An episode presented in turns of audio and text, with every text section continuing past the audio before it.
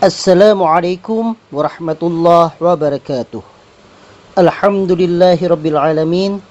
Bersyukur kita kepada Allah Subhanahu wa taala karena sampai hari ini kita masih diberikan kesehatan dan kelapangan rezeki dari Allah Subhanahu wa taala sehingga kita dapat kembali mendengarkan acara atau program Assalamualaikum Dokter pada pagi hari ini. Baiklah pada pagi hari ini eh, saya akan membacakan satu buah pertanyaan yang kebetulan dikirim melalui Instagram. Pertanyaannya tersebut yaitu Assalamualaikum dokter. Maaf mau bertanya vaksin COVID-19 untuk anak usia 17 tahun selain Sinovac apa ya dok? Terima kasih. Baik, ini pertanyaannya memang agak membingungkan bagi saya ya karena 17 tahun bisa saja sebenarnya sudah dianggap sebagai dewasa yang di mana vaksinnya itu bisa untuk beberapa vaksin yang sudah beredar di Indonesia atau dia itu antara 12 sampai 17 tahun yang memang vaksin-vaksin tertentu. Tapi ya saya anggap ini pertanyaannya karena ada pertanyaan anak berarti ini untuk orang yang berusia antara 12 sampai 17 tahun selain Sinovac. Baik, eh, saya akan sampaikan dulu bahwa di Indonesia sekarang ini sudah beredar ada beberapa jenis vaksin yang ada di Indonesia ya yaitu yang pertama vaksin-vaksin yang beredar itu tentunya yang sudah sering kita kenal itu adalah Sinovac jadi Sinovac itu dipakai pada saat awal vaksin bulan Januari 2021 kemarin. Kemudian setelah itu yang sudah mendapatkan izin dari BPOM antara lain ada namanya Sinovac. Sinovac ini yaitu vaksin gotong royong yang disuntikan kepada para pegawai di perusahaan. Kemudian ada lagi namanya vaksin AstraZeneca Kemudian ada lagi vaksin COVID-19 yang diproduksi oleh PT Bio Farma.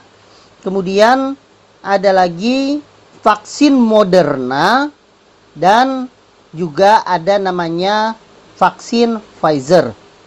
Nah, tentunya dari beberapa vaksin yang saya sampaikan tadi, tidak semua memang vaksin tersebut punya izin untuk diberikan kepada uh, anak usia antara 12 sampai 17 tahun.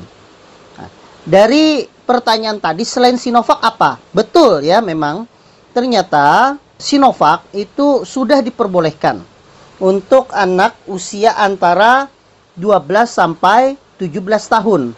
Hal ini sudah tertuang dari hasil evaluasi khasiat dan keamanan dari Komite Nasional Penilai Obat terhadap Bio Farma tanggal 27 Juni kemarin. Jadi akhirnya BPOM memberikan rekomendasi kepada anak 12 sampai 17 tahun untuk mendapatkan vaksin COVID-19 dengan dosis adalah setengah mililiter yang diberikan kepada anak dengan rentang antara vaksin pertama dan vaksin kedua itu adalah 28 hari. Nah, kemudian Vaksin yang kedua adalah yang sudah dikeluarkan itu adalah Pfizer ya. Jadi vaksin Pfizer itu juga dinyatakan diperbolehkan untuk anak usia antara 12 sampai 17 tahun. Nah, selain dua itu memang masih dalam pengembangan.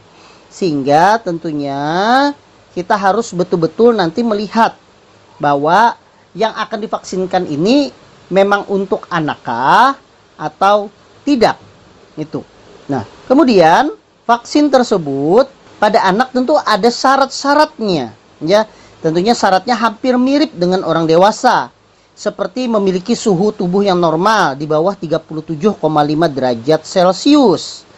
Kemudian juga syaratnya itu yaitu tidak mendapatkan vaksin apa pun dalam waktu satu bulan terakhir jadi kalau sudah dapat ada vaksin misalnya diberikan vaksin campak atau vaksin hepatitis misalnya maka ditunggu satu bulan dulu baru diberikan vaksin.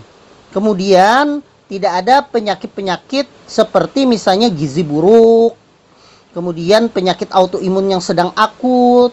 Nah, ini juga tidak dianjurkan pemberiannya. Kemudian pada anak juga tidak sedang dalam menjalankan perawatan obat imunosupresan seperti misalnya golongan kortikosteroid. Nah, yang penting lagi ternyata ada syarat. Pada anak itu dia tidak memiliki penyakit hemofilia atau kelainan pembekuan darah. Jika anak memilikinya, maka kalaupun dia harus dilakukan vaksin, maka vaksinnya wajib dilakukan di rumah sakit karena ada resiko perdarahan pada saat nanti dilakukan penyuntikan. Itu adalah syaratnya. Dan untuk tekanan darah ini agak berbeda dengan orang dewasa. Nah, kalau pada tekanan darah, hasil pemeriksaan tekanan darah pada anak itu tidak boleh lebih dari 140 per 100 mm air raksa. Berbeda dengan orang dewasa adalah 180. Sedangkan yang lainnya, ya tentunya tidak ada masalah, sama saja asal dalam keadaan sehat, kemudian tidak batuk-batuk, itu diperbolehkan pada anak. Demikian mungkin hari ini eh, sederhana kita menjawabnya.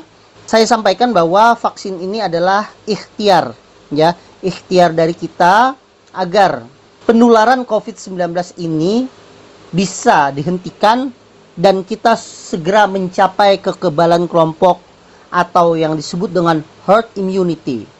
Tentunya kita berusaha, tetapi apa pun yang terjadi itu adalah hasil dari apa yang sudah ditentukan oleh Allah Subhanahu wa taala.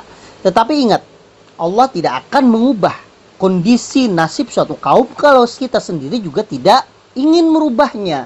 Artinya, jangan sampai kita berharap bahwa kita akan terbentuk kekebalan tapi kita tidak ada usaha seperti melakukan vaksin tersebut.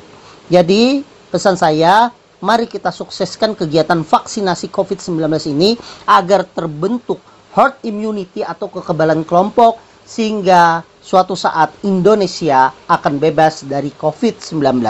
Wassalamualaikum warahmatullahi wabarakatuh.